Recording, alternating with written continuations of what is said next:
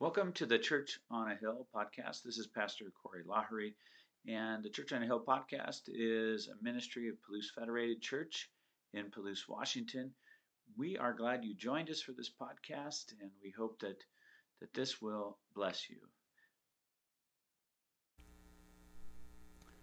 Hi, friends. Thanks for joining us today, wherever you're listening or watch, watching this message today. We're in the, the book of Revelation. We're in chapter eight, uh, and we're going to hear this revealing message, vision, given to Saint John the Apostle. But first, let's pray. Lord, may the words of my mouth and the meditations of all of our hearts, may they be pleasing and acceptable in your sight, dear Lord. For you are truly our rock and our redeemer. You are our author and perfecter. You alone should we reverently worship.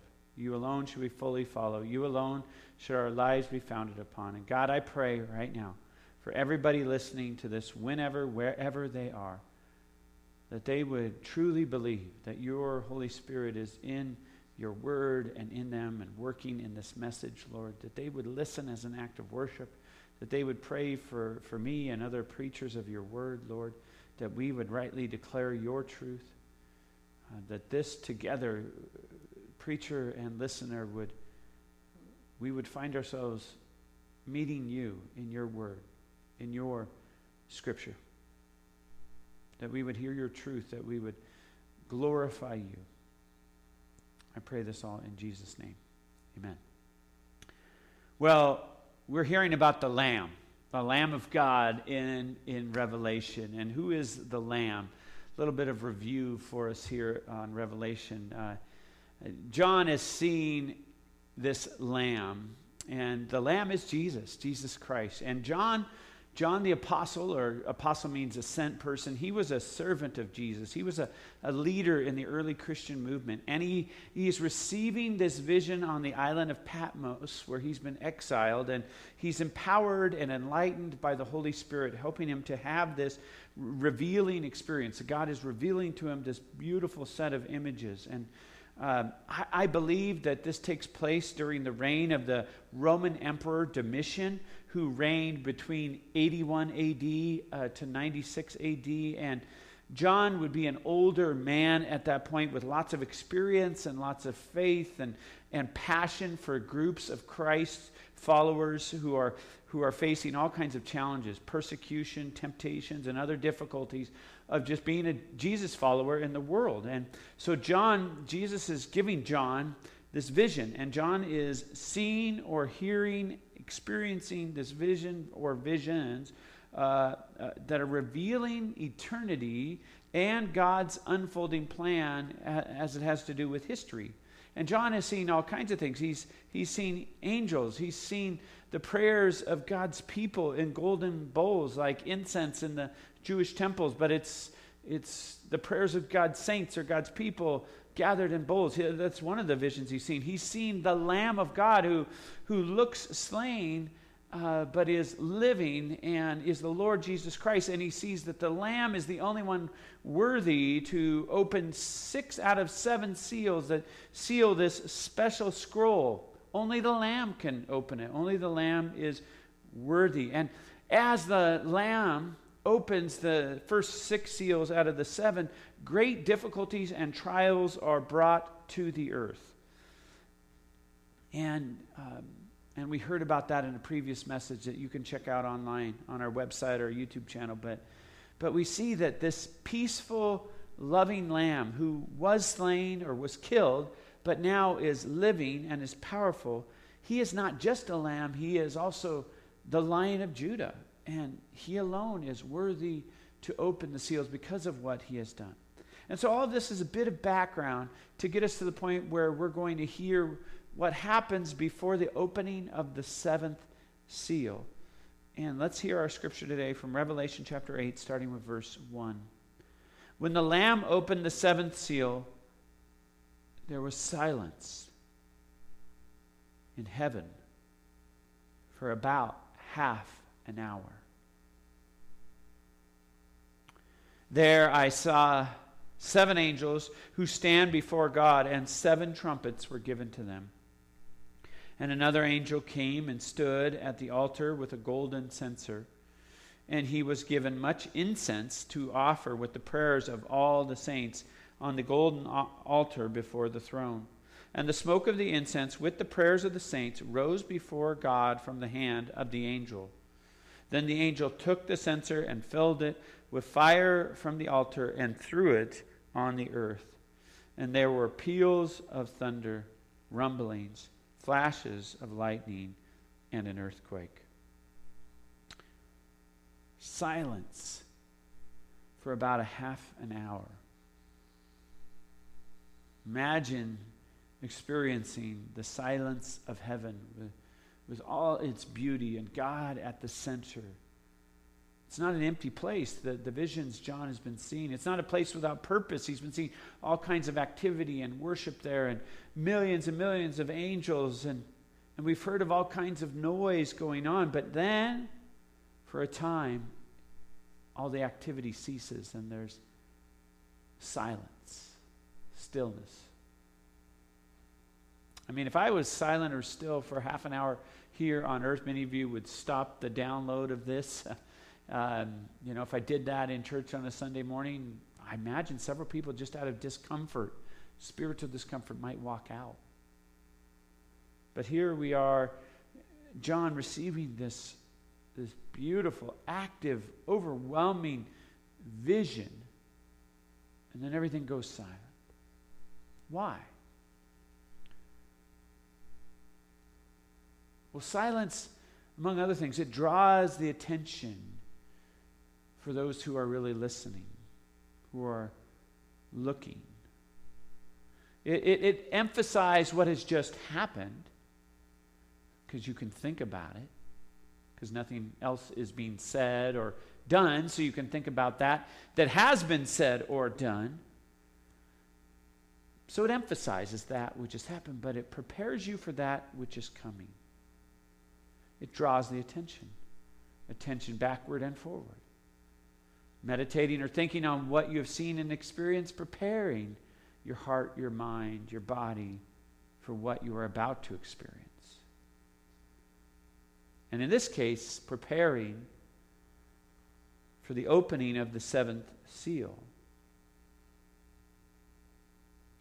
And he paused, they paused for about a half an hour, and you and I would think of a lot of things in a so-called silent half an hour. We might want to go to our phones and fill the silence with visual noise of social media or something else.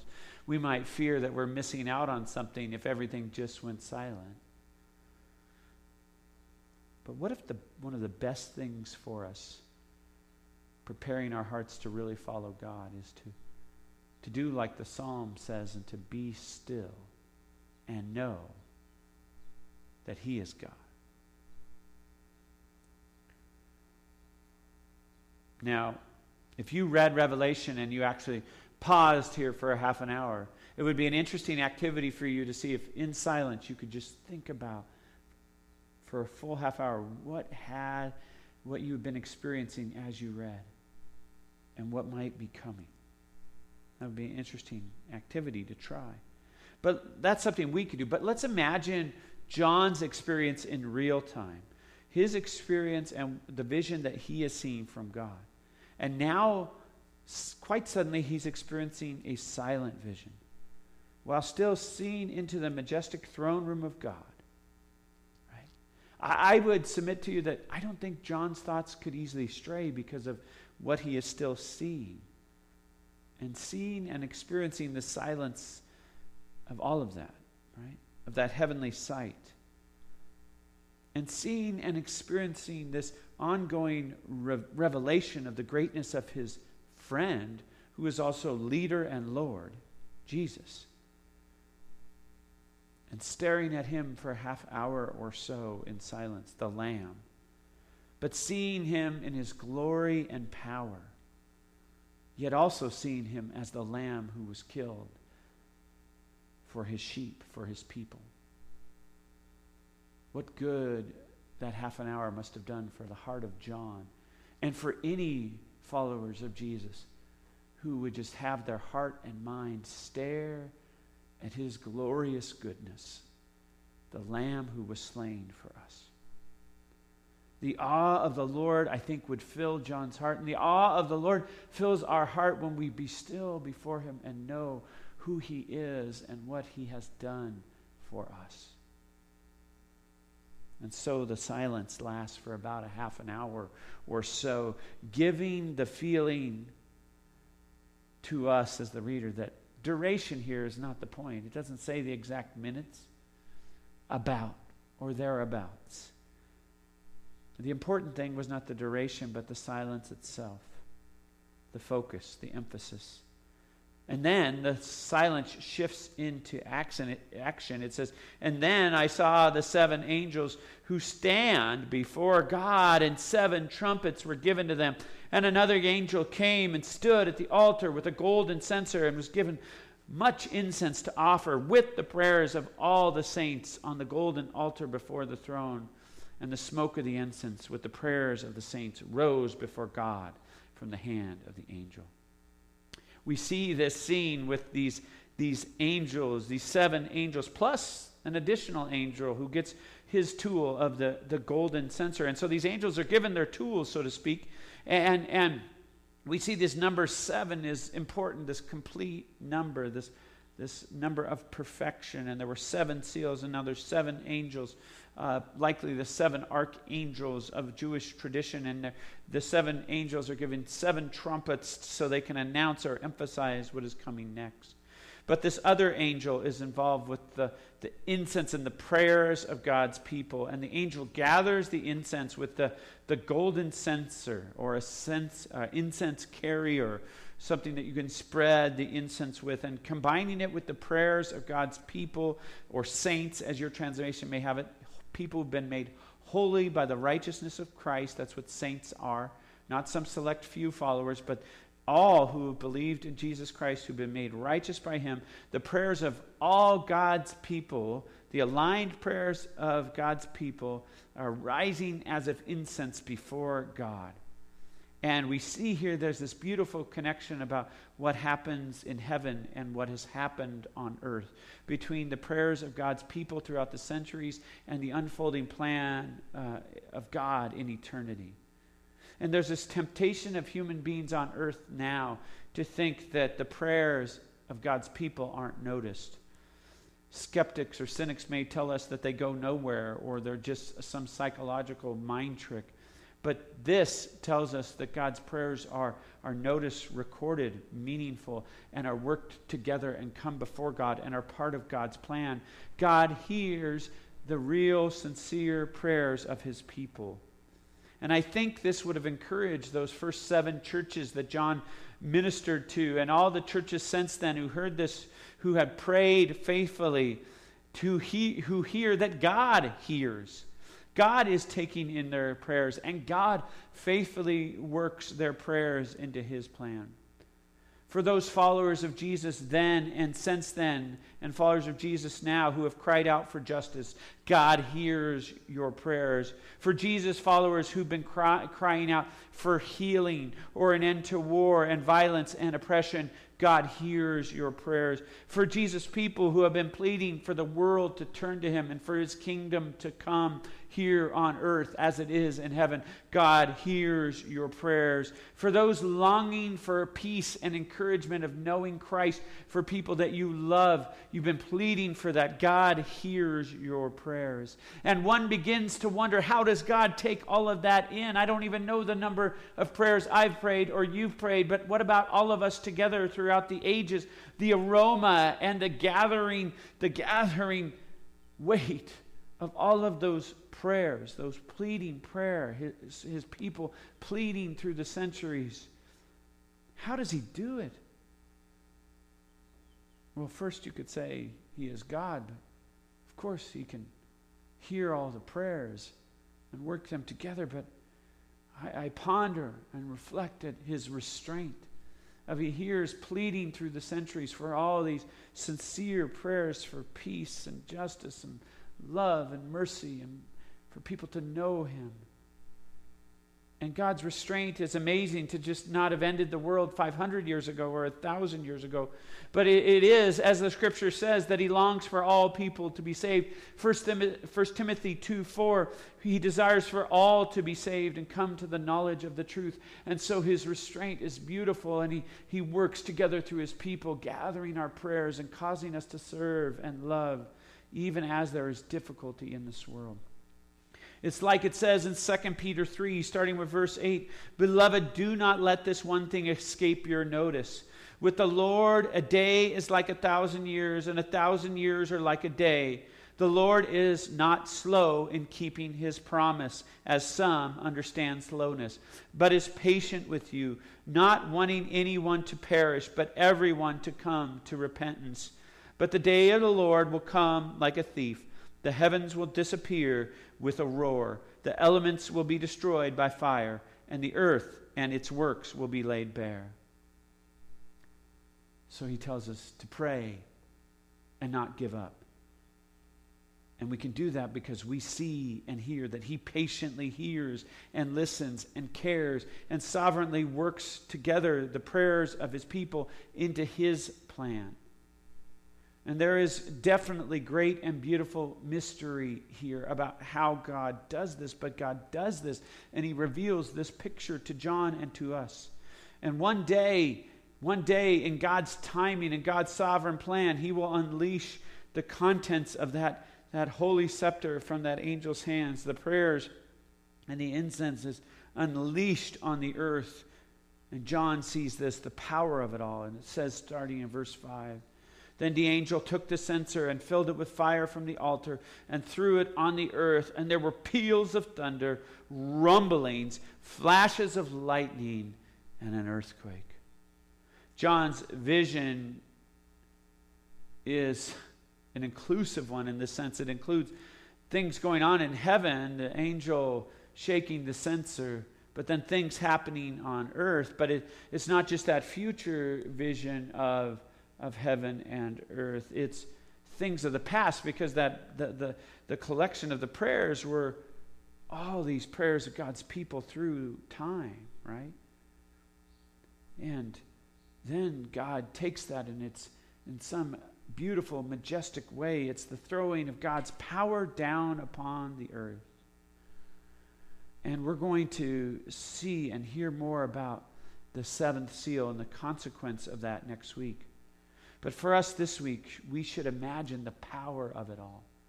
We should try to envision, or have God help us to envision, the power of thunder and lightning and these loud noises and an earthquake.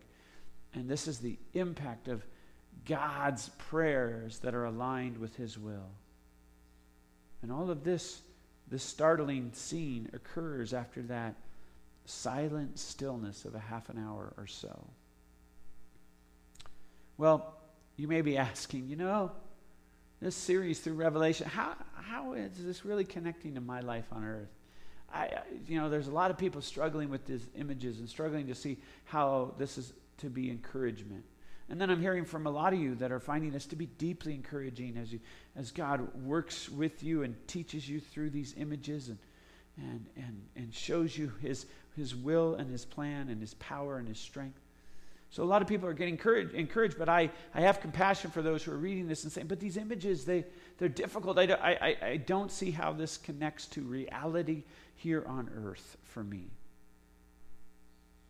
Well, I think for this image here today, I want you to be encouraged that this really does connect something really down to earth for us.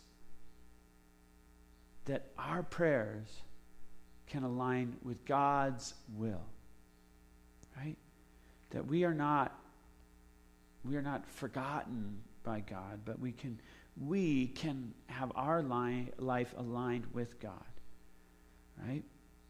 And and we are part of how God is going to activate the unfolding of his end times. And though the images that we will consider next week are are not easy images to consider, and it won't be an easy age, it will be incredibly intense, perhaps beyond our human human imaginations, but the point is that God is in control of history, and God's people who live here on earth, whatever age we live in, are his people. He is our great shepherd. We are his sheep, and he hears our voice, and we hear his voice, and we follow him, and our life is hidden in his, and he is in control. And so the things I do in my life matter because of who he is and who he says I am, right? And and Christ is saying, will my people live and prepare for my eventual return, right? Or will you live as if humanity controls life?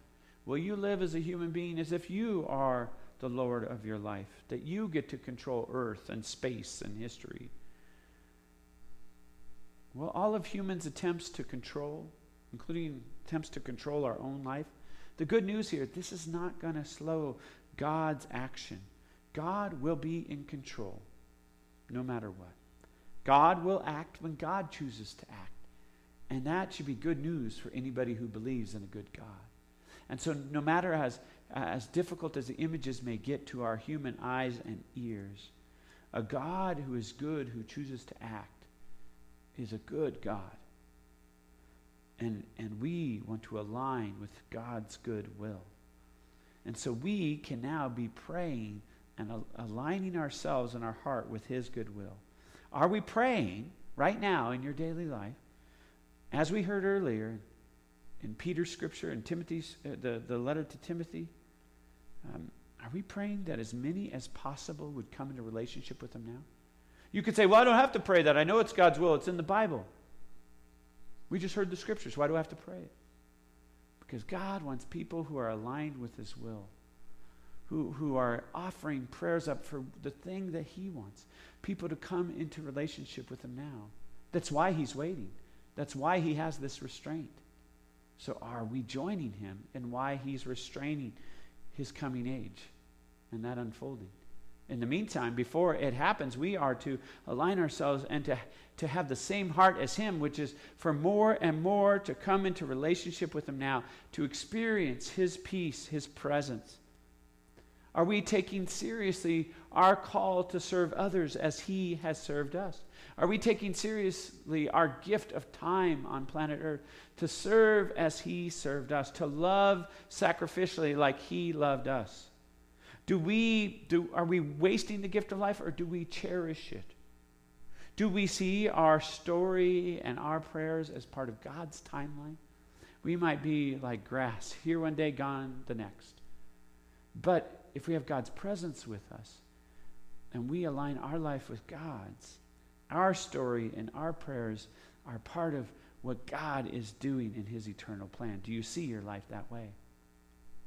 Do we plead, as he taught us to plead and pray, for his kingdom to come on earth as it is in heaven? And do we believe, really believe, that one day that will be fully true? And it will be the Lord's kingdom, not my little kingdom or some other human's kingdom. It will be the Lord's kingdom. Do we truly believe that? The power of God working through people and working through history is amazing. And it's encouraging. It's amazing and encouraging to me that no earthly powers can come close to the power of God. Not Rome, the Empire of Rome back then. Not Russia plus China plus the United States plus Saudi Arabia plus Israel now. All those earthly powers combined, nothing comes close to God and God's power. Nothing comes close. And we'll see that repeatedly in the images that are unleashed in the book of Revelation. And so he's saying, I am powerful. That's what he's saying to us. So what should we do? Down here on earth, we should be meek. We should be humble. And in our meekness, knowing God is powerful, in our humility, knowing God is powerful, we will be encouraged. We don't have to be in control. We don't have to be the most beautiful. We don't have to be you know, fear of missing out of everything going on. We can be still and know that God is good and in charge. After all, it'll be the meek that inherit the earth, not the strong and the proud, the bold and the beautiful, right? So while there is still time in your life and on earth, Revelation says to us, focus and align your life with the God of heaven and earth. Be meek and surrender. Be a sheep of the Lamb who seems powerless to the proud of the world,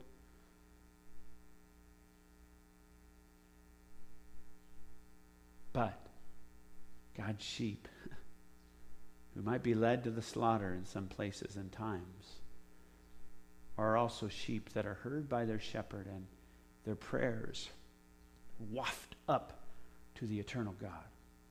So while there is still time, pray. Pray and act as his beloved child. Go where he sends you. Love those in your life.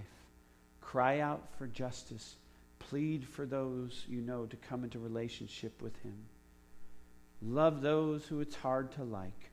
Serve all in your life as Christ would serve people if he were living your life and at your address. And be silent and still. And know that God is God. Christ is the Lamb who lives and reigns now and forever. Be still and know that God's plan is real. Oh God, we thank you for being good and loving and in charge. And we thank you that you are unfolding your plan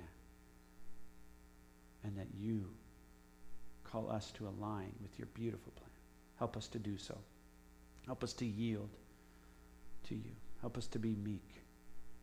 Help us to persist in prayers. Help us to be silent and still before you. I pray in Jesus' name. Amen. Friends, some quick next steps. What practical things did you carry on from the last couple of messages you've heard from Revelation? And what's a practical thing you heard this week that you want to carry on? Do you need some stillness in your life? Do you need to surrender yourself to Christ in some way? Do you need to align your prayers more with his will? What are some practical steps you can take? And then, are you listening and experiencing the book of Revelation? I encourage you to read through it, read it chapter by chapter, experience it. Read it with a group, study it with a group, but experience this good revelation of God. And may we be changed, all for his glory. I pray this in Jesus' name, and I pray you have a good week. Amen. Hello, friends. I truly pray that this message blessed you.